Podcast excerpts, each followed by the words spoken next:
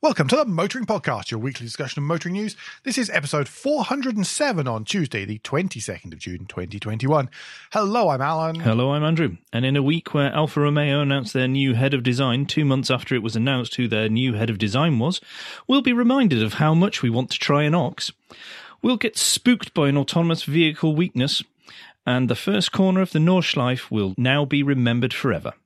But first, we have a tiny bit of follow up. And for a change, it is about the E10 fuel that is coming in from September. Mm-hmm. And it's the fact that the government has finally woken up that it perhaps needs to mention this quite loudly to people. Because people seem to be finding this out as we're going along, where they haven't heard it previously, even though we've banged on about it and they're going, oh no, the end of the world because it's E10. And it's not quite that bad, as we've discussed. Yeah. Some vehicles will be affected. There are checking sites available that you can find out if your vehicle will be affected. But essentially, it's happening. It's supposedly going to help our clean air and greenhouse gas emission targets. Apparently, going to save, or it could, sorry, the, the keywords, could cut road transport CO2 emissions by 750,000 tonnes a year. The list of vehicles affected is tiny. Yes. You're more likely to have problems with your lawnmower and your strimmer if you leave it in it over the winter. That's actually, as far as I'm concerned, that's the big takeaway. Your garden machinery, which you leave for long periods, or your car, if you're leaving it for a long period, empty it out or use super unleaded for your last use of the year. Yep. Just to clear that out. Okay, that's that's my top consumer tip for the week. Excellent. Well, not nearly as good consumer advice as this next story, because of course, so many of, of our listeners uh, both drive Aston Martins and have put down deposits for the Valkyrie with with the Swiss uh, with some of the Swiss dealers and some of the Swiss dealer networks. Yep. Uh, it was announced this morning, actually via the Financial Times, although the linked story uh, is from Autocar, that Aston Martin is going to sue a Swiss dealer and its board members, and the reason it's and its board members is because that Swiss dealer has sort of disappeared. Uh, but a whole new one with the same board members has appeared instead. or coincidentally, pardon me, not instead, coincidentally. Aston Martin have filed legal proceedings to find out and to try to recuperate the 10 million pounds worth of Valkyrie deposits, uh, which that dealer was supposedly paid and which has failed to to pass on to Aston Martin. Yeah, supposedly, according to this autocar car story, it was signed by the previous management, but everything that goes wrong in Aston Martin right at the minute is, is seems to be the fault of the previous management. Yep, so it's, Uh, well, it's and none classic. of it is isn't it? anything current. It is absolutely classic, yes. But no, they're saying that this missing ten million pounds worth of deposits will cause and will contribute to a fifteen million pound uh, kick in the profits uh, this year from Aston Martin. Uh, they're saying that they're still fully committed to ensuring customers receive delivery of their Valkyrie as scheduled, and in future they'll be collecting the deposits themselves and not through a third party. Yep. So there we go. There has been a learning incident uh, as well as a legal incident. Yes, there has. Right, talking of, of money, um, but this time from the government, as they have announced the latest, it's being couched as winners of the 20 million EV Innovation Fund. So the government has been putting money forward. People have been bidding to say that their project, um, with extra financial help from the government, is an interesting one and will help uh, the wider society and will push the UK forward as a centre for EV excellence in terms of technology and the likes. Now, one of our favourite projects that's been pottering along quietly in the background, the Ox vehicle, they are one of the winners. And what they are doing is actually called the Chilled Ox. So this is a solar powered refrigeration system. Please, sir. Uh, is it worth mentioning and reminding people that the Ox has moved from being transit powered and front wheel drive to being electric and front wheel drive, which is how it, it qualifies for this? So, just in case you're thinking, but the Ox has a diesel engine, uh, it doesn't anymore. Uh, yes, we've probably not mentioned that actually. Not really. So, no. yeah. But uh, why, uh, in this instance, um, because there is a big problem of uh, transporting foodstuffs in um, the developing world where the ox is aimed for, for this, uh, particularly at an economic rate. It's a bit similar to the Grand Tour when they went out there to to cure it. This the same problem is what I mean. Is that the Mhm. Food for the interior is different from food from on the coast because no one can transport it around at a rate Yeah. that can be afforded. Either one way or the other. So the idea is that yeah, the, this obviously the Ox platform is a uh, is aimed at lower priced markets. They are trying to make the vehicle as simple as possible now with the electric uh, drivetrain and using a solar powered refrigeration system. They reckon that they will get up to 37% increase in the battery range for their vehicle, which is excellent news. Um, so they they've managed to gain uh, over three over three hundred and fifty thousand pounds worth of government funding. Sorry, I was going to say there's quite a long list here, so it's well worth a little bit of a look if you are interested in this. Can can I choose my Yeah, favorite one as well?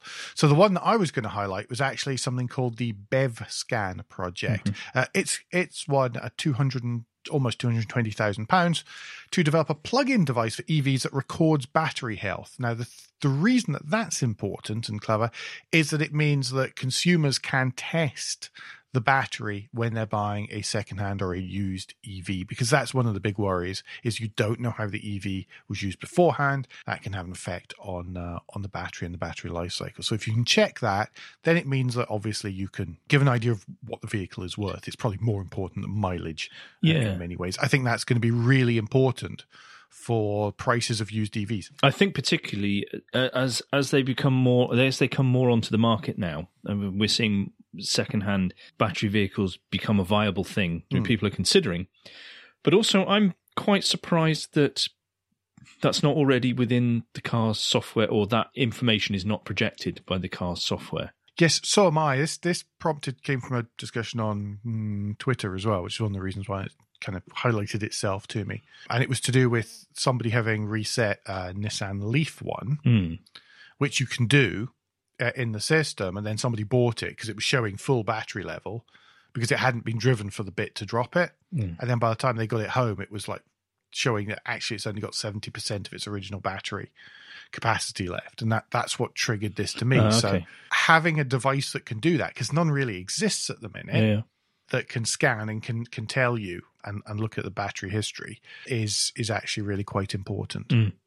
And the Leaf is unusual in that it actually show you it, it can actually show you uh, battery health in a non sort of main dealer accessible manner. Yeah, yeah, yeah, Yeah. Hmm. Yeah, so do have a look through that. Uh, the, the link from Autocar because there are several really interesting projects uh, out there, which I think are going to help us because it's going to take. I think it's going to take this sort of multi-pronged approach mm-hmm. to different aspects of the problems because nobody's going to be able to solve all the problems. Yeah. Nobody will be considering all the problems. So if if mm-hmm. these startups are targeting one bit and then the industry either pays a license fee or adopts the technology in a fair and fair manner that rather than just nick it, then then it can only be good for for us as the consumers. Yes, yeah, lots of lots of good stuff in there actually. Really good infrastructure stuff, making everything better for for for end users Yeah. as opposed to just manufacturers, Yeah. which is what's cool. It's all about the the network and the the, the ecosystem. That's Yeah. the word I'm looking for. Anyway, next up, talking of multi pronged attacks Mm. on on things, Madrid. Uh, it's looking to replace a thousand traditional, in inverted commas, um, uh, uh, sorry, inverted commas, podcaster zone taxis with hydrogen vehicles. So this is so the plan is to move is to by 2026 uh, replace at least a thousand of Madrid taxis with hydrogen uh, powered ones instead, and the aim is to decarbonize urban public mobility. There's an investment going into this of over 100 uh, million euros. Uh, the idea is that, well, the bullet point here in this story from fuelcellsworks.com uh, says that the project will develop an innovative business model as a service, which allows taxi professionals to make use of the hydrogen electric vehicle at a competitive price compared to traditional technologies. They're going to lease them, everyone. Yes. That's what it means. They're going to lease them. But the idea is they introduce these into the infrastructure and people can lease them. Obviously, if you're working in in a city centre, in a in a, a, a city in a combined area like that, you don't need that many hydrogen stations uh, to make that work. I know certainly Paris very big on having hydrogen taxis, and they get by with with two or three refueling stations. Uh, I think there's one out by Charles de Gaulle. There's one right in the middle beside the Pont d'Alma, uh, where the Bateau Mouche go from, and I think there's one other to the south of the city as well. Uh, but that covers that covers pretty much Paris. Madrid is smaller than Paris, so I, I imagine they'll they'll they'll they'll be fine with that. The Madrid Taxi Professional Federation has combined has partnered with I didn't read this properly uh, a gas uh, provider, uh, a renewable ventures company, Toyota Spain, uh, P uh, and PwC. There's a lot of. I'm not even going to go there. I don't speak Spanish. I don't even pretend to be, speak Spanish. So I'm not going to go there. So yes, the chances are there'll be Mirai. Yes. In case you want to know what to expect, that's probably going to be Mirai. Yep. Absolutely. No, that's great. Anyway, lots. Good. Good. Good thing that I I, I like that a lot Yeah, yeah. Me, me too. because the council, the, the the the city council has found seen this is a problem and gone right. This is one way we can address it because the infrastructure needed to support that, as you said, is nothing like the infrastructure needed for the similar number of uh, if they were purely electric vehicle. Oh yeah, I didn't even think about that. I'm so sorry. I was just going. I was just trying to fend off the. Oh yeah, but uh, there's only like uh, uh, two hydrogen stations, and uh, that's not nearly enough. Uh, Yeah, but if you've got a thousand customers, it is. then Yeah, then it's worth it. It it again. It's from that point of view. It's also breaking the chicken and egg cycle that, that hydrogen often has because all of a sudden, well, there there are the, the there are there are the eggs now. Show us the chicken. Um, you know what I mean? Um, oh God, there's a there's the episode title. Um, uh, then you know what I mean? It, it sort of breaks Yeah. that, and people say, well, you by 2026 we're going to have a, at least a thousand hydrogen vehicles. So let's start planning to stick in some infrastructure, and hydrogen stations uh, container can be containerized. Yeah, and by getting them together, all the the the, the stakeholders, if we're going to go into day job speech, but Hmm. i if we get all the stakeholders together, which it looks like they've done early on, and said, right, if, to do this, what's your problem? What's your problem? What's your problem? And it sounds like they are going right. We'll address that. We'll address that. We'll address that. And The interesting part here, by the way, is it's the uh, is certainly the way the, the story was phrased there is that it's the taxi federation that's that that seems to be the hub of this, as opposed to somebody trying to impose it on the taxi federation. yeah, Like our next story. yes. So let's go to Greater Manchester if we have Let's to. go to the completely the opposite way of doing this. Yes. Now, uh, their mayoral elections are rearing their heads for Greater Manchester. And what Greater Manchester is going to have to do is implement a clean air zone. Now, the one being proposed at the moment by the uh, current incumbent is going to be a clean air zone similar to Birmingham and uh, Bristol. Um, no, Bath, sorry, not Bristol, because It's Bath. they are targeting uh, commercial vehicles, uh, vans, private hire vehicles, taxis, that sort of thing, coaches and minibuses. So it's not not private cars. cars. not private motorbikes at this stage. And what they're talking about is quite a hefty chunk of price if you're taking a lorry in there, though. Sixty pound a day Yeah. if you are of a polluting version. Uh, vans paying ten pound and taxis private hires to pay seven pound fifty. Now you may go, oh well, that doesn't matter, but Greater Manchester's area is massive. I mean, It this is. I, I wonder if this is a. I, there was a. It crossed my mind that this may be a sort of urination contest with London, with basically, uh, you know, the mayor, uh, Great Manchester Mayor uh, Andy Burnham having a having, as I say, a urination contest with Sadiq Khan over who can put in the biggest ULEZ zone. Well, they've just gone. Greater Manchester's just gone. We're going to the limits of Greater Manchester from the off, whereas Sadiq Khan has increased it incrementally. Oh, that's true. I mean, this is. It is just. It is a big, big. Four area. hundred and ninety-three square miles is what Greater Manchester covers. You are looking at past Wigan in the west. You are almost at Huddersfield in the east. You go down as far as Wilmslow, and you go up north beyond Rochdale. So this is a huge, huge area. Just out of interest, does this not cross the M6? Yes. Surely that doesn't count. Cross- that can't be counted. crosses the M6, goes Yep. Surely the M6 isn't included. and the M62 and the M58 and the M60. yeah, and there are no exceptions on this, by the way. No. So I, it doesn't look. I can't see any in this Manchester Evening News story. I don't know if they're going to include the M6. We don't have that sort of detail They yet. can't. But They it goes. The M6 can't. crosses it from Haydock up through past Standish, uh, just just below Adlington on the map.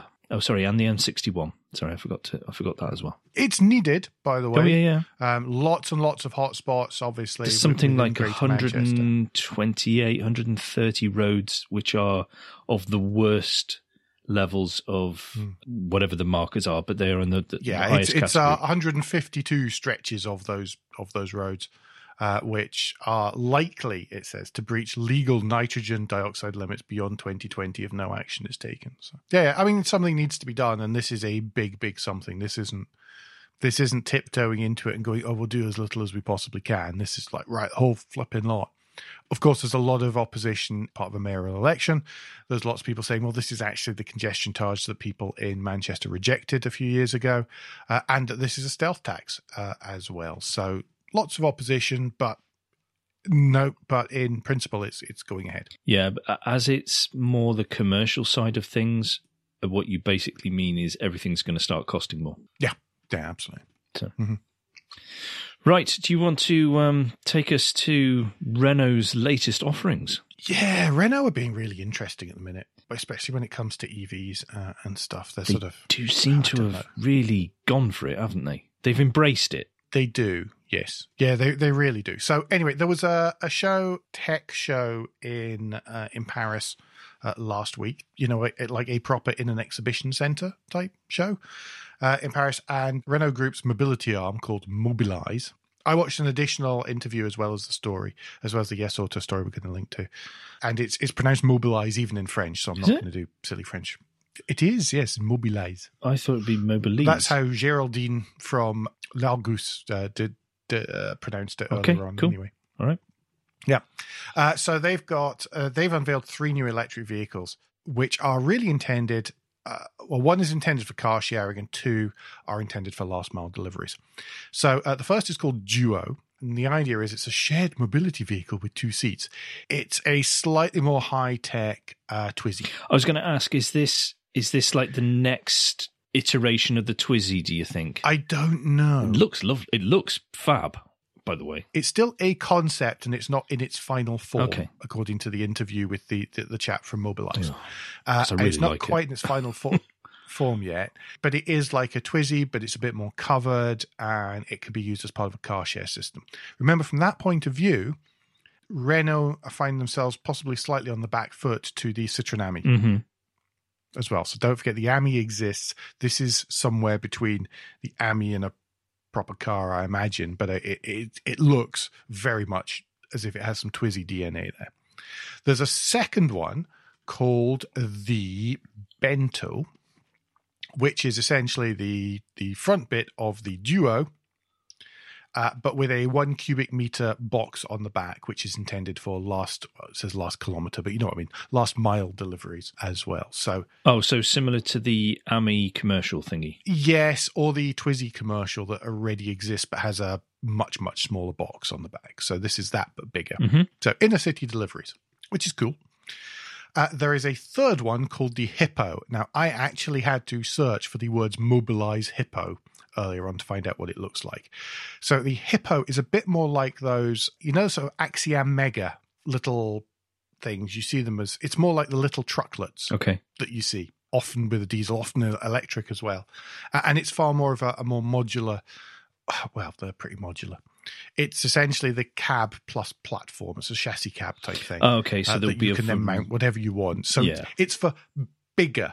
Uh, it's like five cubic meters or something. So it's for bigger deliveries than than you can do with a bento Okay. uh, which is quite cool. Now, the other thing which isn't mentioned in this, uh, and which I hadn't seen mentioned anywhere else because they haven't unveiled it yet, is they're saying, well, actually, what we're looking at next is something for the taxi area. Okay. So that would be quite interesting if Mobilize come along with a with an electric urban taxi uh, as well, with a profession, you know, from the professional driver point of view. Particularly if it's not And that was something. I assume not massive. Now I don't know. The guy was saying, "Well, that's kind of the next stage. Oh, Obviously, okay. we have no concepts Right, yet, yeah. so that's just a likelihood." And I hadn't seen that in any of the English language versions of the versions of the story, so I thought it was worth worth just including. So, you so yeah, showing off your Uh, multilingualness. yes, yes, um, yeah. That that's as good as it gets. No, it was there. It was in the interview that I was watching whilst I was I was sort of skimming through other stories earlier on. I, I like. It's kind of cool. yeah. I like this. I like what Renault are doing. I like the fact that they have realised we need to control the entire, uh, as they've done with their um, what do you call it, the the re whatever it was, refactory. the refactory. That control that whole thing because you you will then know what you're doing with all the parts and all the rest of it. That's great, and I like that they've they're going for it with these different options for urban use of different types of vehicles for different people. Hmm. I think I think that's something that's really for me becoming massively clear with mobility is we're going to have a ton of options that it's this is not a VHS versus Betamax fight. We have to realize that we have to understand that and go we're going to have the opportunity to access Yeah. all these types and we just need to start getting in our mindset of oh to do this I, I- should use a scooter or one or the bento or I think that the I think that that obviously electric as a propulsion system allows for an awful lot of modularity. Mm. And I also think that modern production techniques also allow for quite a lot of commonality and quite a lot of modularity as well. And I think that, that what they're doing is combining those two, those two different dimensions in a whole load of different ways to be able to give us this sort of menu of of of, of sort of click together click together vehicle types Yeah, yeah. that that suit the, the right people at the right time, uh, and that can be very specialized as a result of that. Uh, so I think it's good. I think it's great. Yeah. Right, I'm going to take us away from the fun and scare you now with a ghost. Well, poltergeist, really. And this is that researchers have found that you can actually quite easily, really, blind autonomous vehicles by exploiting their computer vision based object detection systems. So, f- for an example, they've done it with the camera based um, computer Mm. vision systems, which a lot of systems use at the moment for driver assistance technology. Speed limits and Yes. markings on the road and that kind of thing. Just tape can be can be quite an enemy of these. Yeah, um, but this is about making objects disappear that are actually there, or making the computer in the car think there are objects, so it reacts Mhm. as though there is suddenly something in the road. Now, like the van with traffic lights one, yes, which is just one of those things of, yeah, yeah. What if there's a truck carrying traffic lights, and it's just one of those things that you'd never even think of. Yeah. No, absolutely. But this this is more that what happens is that the computer software will compensate for the cameras jiggling about. Now, if you can make Hmm. them jiggle about in a particular manner or make an image jiggle about so the computer thinks the car is jiggling, they will overcompensate and fill in the blanks where it's not quite focused. So that's where you get things that have disappeared that are actually there. That's bad. And then Mhm. by doing that and then having a second system, a second attack behind that, which then suddenly goes, "Ooh, in this space you're not quite recognizing, we we've now put in a lorry, a child, a bicycle that's on the floor, whatever, and then it will throw on the emergency brakes, whatever it is. So this this blur is actually quite a big problem. Now the um, the teams that were involved because there was a team from the Zhejiang University and University of Michigan's Security and Privacy Research Group. Both these worked together to do this. They did not test this. They've they've tested it in lab conditions and proved that it is a thing on the software that is used by by the manufacturers. They did not actually take a car on the road and then go, look, here it is. We're doing it to it because Well, the next thing to do is do it on the test bad. track, yeah. obviously. So it'll be it'll now they've they've shown proof of concept and they've shown that it really does work because the they're calling the poltergeist attacks the one where it hides things and they disappear. Hmm. Um, they've found that that works across various scenes, weathers, time periods, and camera resolutions. So that's quite a bad one because what they're saying mm. is that happens pretty much all the time, no matter what. But we've got if you're not quite frightened enough, we've got another story to make it even better. So don't be thinking, oh, well, radar will fix that, because there's the problem now that everybody's using radar and we're now going to have radar oversaturation.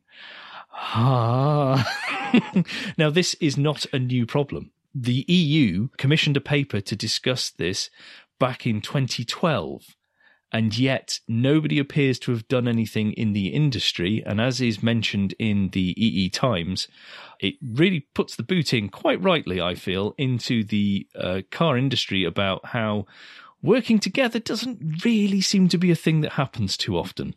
So there hasn't been collaboration amongst the radar teams. There hasn't been collaboration by the OEMs and the tier one suppliers to say, right, you know that we all compete with each other actually we do need to sort this otherwise there's lots of crashes going to happen lots of systems shutting down when we don't want them to shut down because they're too confused this is another problem we've got and it's only going to get worse because more and more uh, of the vehicles out there uh, are using radar as part of the system which as a system is a very good thing to use Mm-hmm. except for if you happen to be in a area where lots of other vehicles are close to you and also doing that on the same frequencies or similar frequencies, so there's overlap. Yeah. I'm sure they'll have to work. They'll work out a way using polarization of beams and that kind of stuff. I'm sure. Yeah, I'm sure something will will come. Uh, hopefully, yes. But yeah, sooner rather than yeah, later. it's a bit poor that it's got to this stage where E Times is pointing out, chaps, you you really need to be chatting yeah, to each other.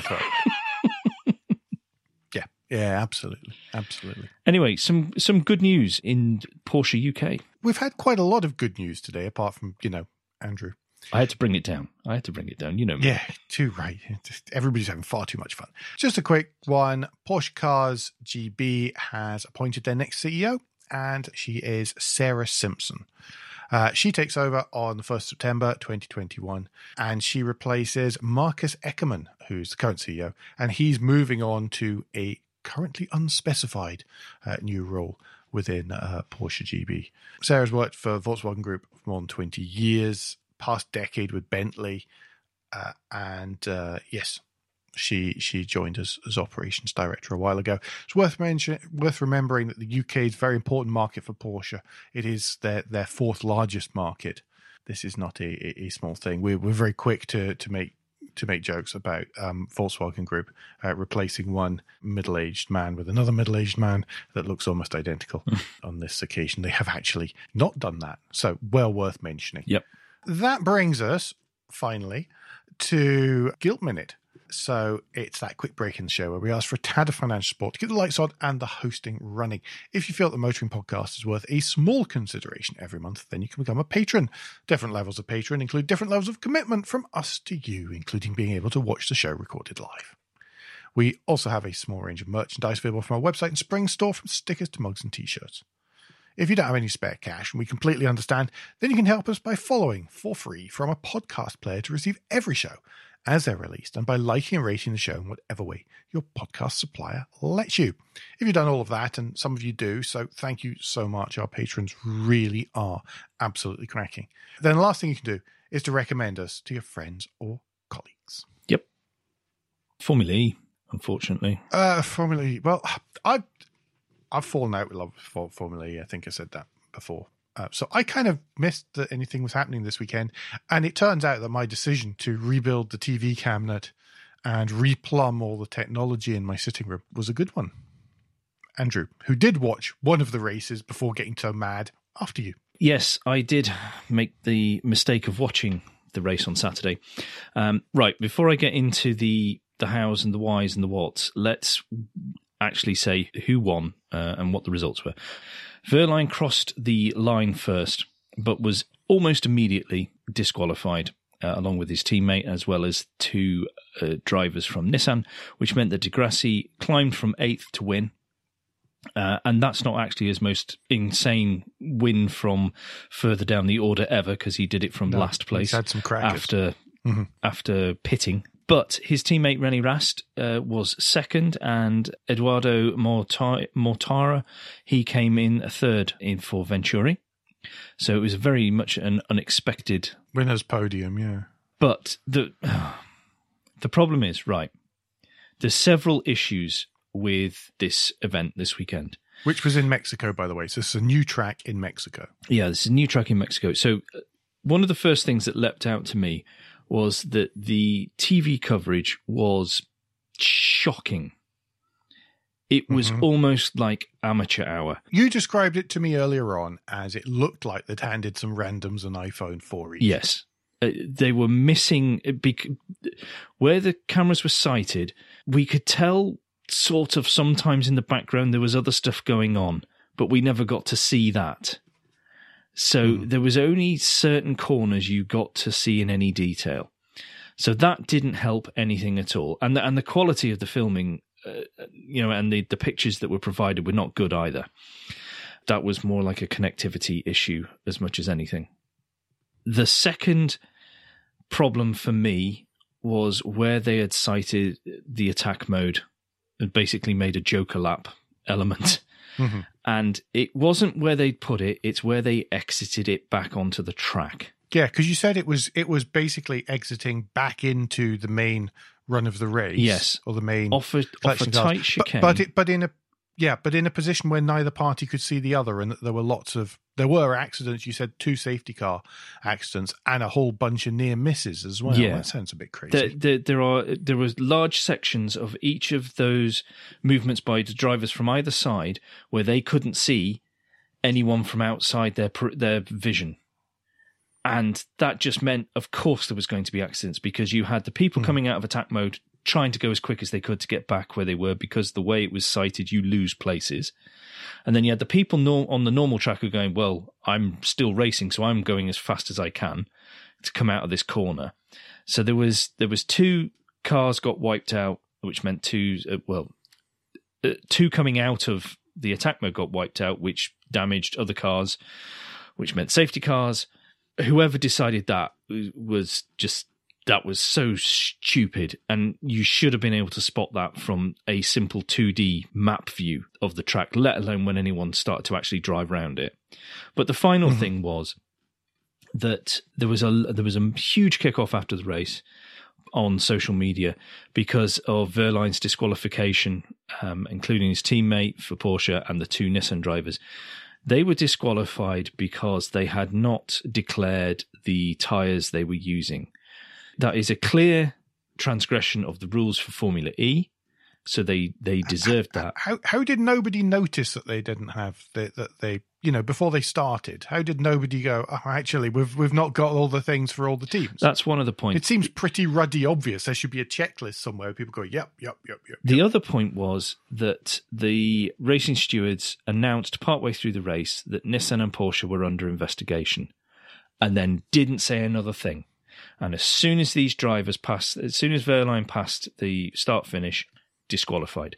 So they knew for at least a lap, they knew as soon as they announced they're under investigation, many laps before the end. So why they let them complete why they let them fight with other people when they just got disqualified mm-hmm. anyway, particularly like the Nissans or anybody else.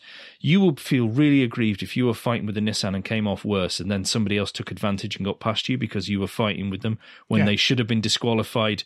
As soon as you found that problem, you say, right, pull into the pit lane, all the, the Porsches and the Nissans, you're out the race now. I mean, the fact that they shouldn't have been allowed to start. Yeah, exactly. It's just amateur hour. But added on top of that, how are professional race teams not saying, hang on, we've got this checklist of all the things we need to declare and we haven't declared it? It's not You like know, it's you we- and me have gone, right, let's go racing this weekend. We've never done it before. We don't know what we're doing. We'll, but we'll wing it. But we've been through this with Formula E before. Yes. It's down to not wearing fireproof pants. You know, come on, people. Act like the world championship series you are. There seems to have been, I don't know, I just feel that Formula E is regressing. I've fallen out of love with Formula E. which pains me. I, I can't. I couldn't. I'm not bothering to watch anymore. I didn't watch Sunday's I'm race. not bothering to watch it anymore. I don't know if we're going to bother to cover it. I- I Anymore, don't to be think there's perfectly much honest. point. I've just had Yeah. enough. Really, Um, I'm. I'm sorry. That's that's the level I'm at with Formula E. Is it's just a bit. Yeah. Oh, there's the organisation in charge. There's the teams. There's the drivers. There's the FIA. there's the tracks. All of it combined has has made this season a farce. Yeah. I still stand by my opinion that Monaco is only held as this. It gets such glowing terms this season because everything else has been absolutely pants. And I think if you hold it up against other races in Formula E, I don't think Monaco stands out that far. I think it's the fact No, that we weren't really. discussing FIA, Formula E organisers, teams not filling out a form properly, and drivers not crashing into each other. That's the only reason that Monaco's talked about nicely. Show me you can do better, Formula Yeah. E, because I'm I'm really not that interested anymore. We're not angry, we're just disappointed now. I really am. I'm really, really disappointed. Anyway, should we move on because we're way over time again this week, Andrew? Yeah, Too many stories is the Yes, problem. quick one. Uh, Goodwood Festival of Speed is actually going to go ahead in case you hadn't heard. They are going to be one of the events as part of the government's events research program.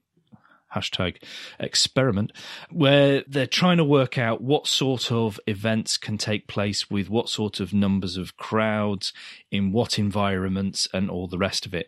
So it's it's a guinea pig event, and uh, I'm I'm happy that for Goodwood that it could take place because they've spent an awful lot of money to get to the point where it was going to happen anyway, and they'd lose all Yeah, that. exactly. I'm glad because there's going to be it. You know, a lot of manufacturers have announced how they're going to reveal stuff.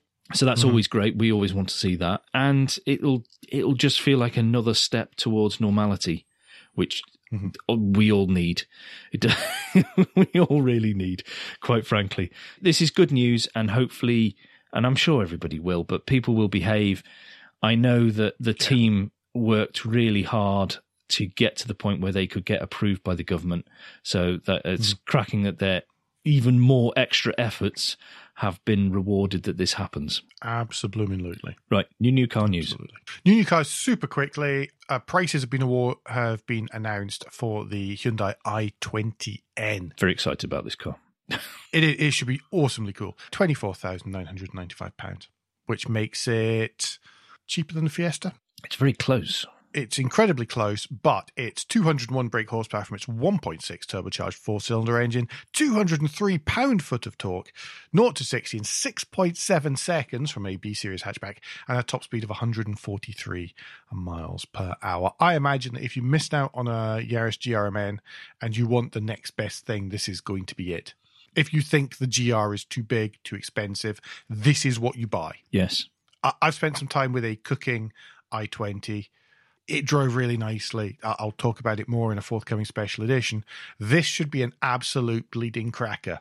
Yeah, I cannot wait It should be great. to. Uh, My, I am slightly put off by the fact that it has a grin control system, though. That makes me want to puke a little bit. But um, yeah, marketing. What can you do about it? yes, quite. Ho- hopefully, far more coming on that car. Yes. uh, before very long. Yeah, absolutely. Right. Second car for new new car news, and it is that Peugeot have decided that SUVs are not the only answer, and they have got a new 308 SW station wagon estate, or was it sporting wagon or something? Is it Peugeot call them? uh, it's probably sport wagon or something. Yeah. Who knows? Um, but it looks in the press photos, it looks cracking. I love the grill. It's a lovely I love the front end. The color is amazing. Uh, I love the back end. It's got obviously got the uh, iCockpit, uh, which we are fans of. We've used before. The materials inside look like they're carrying over from other Peugeots we've tried, which is a very good look, a very good hmm execution in there. Now the the question is to get our hands. It's also going to come as hybrid, by the way, uh, obviously, uh, as these things do. Yes. So the the next thing is to get hands on them and then show people that uh, estates are actually things that can meet people's needs. It doesn't have to be an SUV. And this is not me just dissing SUVs because I do know It Does sound like it. but I do know when and for what purposes people do like them, and that's fine. Mm. But it's to hopefully we can, as people who talk about cars and write about cars and all the rest of it, can just let people know there are other options. You know, you don't have to go down that line. And it mm. just looks it looks ace. It does. Just quickly on the tech. So 1.2 li- litre three cylinder petrol, a 1.5 litre four cylinder diesel, both of which will put out 128 brake. Plug in hybrids can be either 178 brake or 222 brake. Uh, and they should be able to manage around 37 miles for all electric range, according to Top Gear, Cool. which I'm sure is according to the press release. Yep. Right. Lunchtime read. Uh, lunchtime read this week is it's this one's been around for a while. I, I actually thought we'd had it as a lunchtime read, but then I think we changed out, swapped it out at the last minute. And it's Ami, myself, and I. Life with Citroen's 28 mile hour urban EV. It's Jim Holder and the the Citroen Ami, uh, and how he got on with it uh, for a week. And it's it's a cracking read. It's it's really nice light read, uh, and uh, it should take you about seven minutes as you munch your homemade sandwiches as opposed to your Pret sandwiches uh, these days. But yes, link in the show notes to that. Uh, it's it's obviously from Autocar, given it's Jim. Yep. Good one. That I did. I did like that one a lot. Hmm. Right. To continue the French theme that seems to have been quite prevalent tonight. It just seems so, and it crept up on yeah, us. It it's, was it's fallen that way. It's not way. deliberate. It's not deliberate. But uh, this is Top Gear's top nine forgotten French Luxo barges. Right, Alan. Uh, I'm not going to pick one, but have you got one in here? Because there's only nine. Have you got No, one? I've got here? about seven here. That's the problem. Uh, so I am going to choose the well, the one I've not tried. And everybody tells me it's just not great in any way, shape, or form.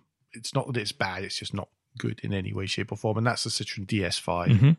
I just like the concept of it. I think it's the sort of luxury car come SUV stroke estate thing done done really nicely aesthetically. I'm told it can be a bit special uh, in other ways, ride comfort, for example, and just doesn't quite feel finished. But I think it looks great. Yeah, I've al- I've always liked. there was also a diesel hybrid version as well. Mm.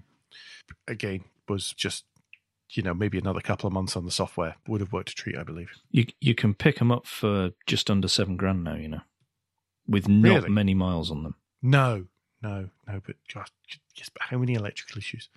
There we go. Anyway, there's the other eight are possibly better. It's up to you, but they're certainly an eclectic mix, so uh, well worth a look uh, and a quick skim through. Yep. Right, take us to the end finally then. Uh, and finally, this week is the announcement last week. Uh, yeah, it was just at the weekend, wasn't it? That Sabine Schmitz is going to have a corner named after her, the highest, obviously, honor to do with the, the Nürburgring. So Sabine Schmitz's curve is going to be the first corner of the Nürburgring, The Nordschleife. um, which is Sorry? the Nordschleife. Of the Nordschleife. Pardon me. Yes, quite right. I should have should have clarified that. Uh, of the the Nurburgring Nordschleife. Fantastic, really good. Uh, this has been met. Uh, I've only seen overwhelmingly positive reaction to that. I think it's the right. I think it's a nice thing and the right thing to do. I think she and and you know certainly some of the guys from Top Gear played a big big part in the pure popularity of the certainly of the of the Nordschleife here Mm. in the UK. You know Top Gear was shown everywhere, but I think that she became a a she became a well a character completely linked to the Nordschleife, which I I don't think is a bad thing at all. No. So I think that's brilliant. Uh, the official ceremony will be on the uh, on the 11th of September as part of the six hour uh, race in the Nurburgring Endurance Series. So there we go. Excellent. That is almost it for this week. Uh, Parish Notes it was a special edition last Friday where I talked about the Ford Focus ST Line X. Uh, it's just as well they haven't added another two trim levels above it, really, isn't it? Yes. Also worth mentioning, new show on Quest this week. Uh, Three Men, Four Wheels. It starts at 9 p.m. on Thursday, the 24th of June. I've watched it already because I've got Disco Plus. This first one is, is a classic. They have a um, an I- Italian. Uh, the, the the the car of the week, isn't it? Is an Italian sex dungeon as it's described at one point. So the whole idea is there's three folk. There's Drew Pritchard. There is Mario uh, Marino Franchitti, Andy Jaye. Andy Jaye. I can never remember Andy's name. That's so bad. Uh, Andy Jaye. And they every week there's a notable car, uh, generally a race car, and the idea is that one of them is that one of them uh, tries to sell the idea of that this is very important to the other two. Normally with success, quite often in some cases, in some cases the, the, the challenge is that actually everybody believes it really is right from the start, and it's a bit hard to keep that pretense up. But who cares? They're fantastic cars. I learned lots. It's one of those shows that will should appeal to the whole gamut of how interested you are in in cars. Uh, so some of them, well, mo- many of them you will have heard about and you will know about. So the Mini Cooper, for example, that in which Paddy Hopkirk won the Monte Carlo Rally. Everyone knows about that. Everybody knows about the lovely Paddy Hopkirk. Uh, but fewer people know perhaps about the Stovebolt Special in a different one, which I knew about, but I didn't understand. I didn't know how how important it was. Uh, I didn't. I knew it must be important, but I didn't understand the history uh, that led to that. So loads to learn. Really good, enjoyable, easy watching on um, Quest. Yep. It's Quest because it involves Drew Pritchard, and Quest is of course the Drew Pritchard channel. Yes. That's us for the week. Uh, oh, there will be another special edition on Friday. By the way, I just have to actually record it tomorrow. Um, so then that will be out, uh, and that's us for this week. But don't forget that between now and next week, you can give us any feedback and share your thoughts to the show at Motoring Podcast on Twitter and Instagram, on Facebook, and on the contact page of motoringpodcast.com, the hub of all our activities. Please don't forget about our Patreon offer or any of the other ways to su- to support us available at motoringpodcast.com slash support. And please leave a review and rating on Apple Podcasts or however your podcast app lets you do such a thing. Andrew, what's the best way to get in touch with you? Best way to get in touch with me is via Twitter. If you search for Crack Windscreen, you should find me there. And Alan, if people would like to know even more about the program of Three Men, Four Wheels, what's the best way for them to get in touch with you personally? Uh, you can get in touch with me personally uh, via Twitter, where I'm at AJP Bradley. That's B R A D L E Y. As I say, we'll be back very soon. Until then, I've been Alan Bradley, I've been Andrew Clues. and safe motoring.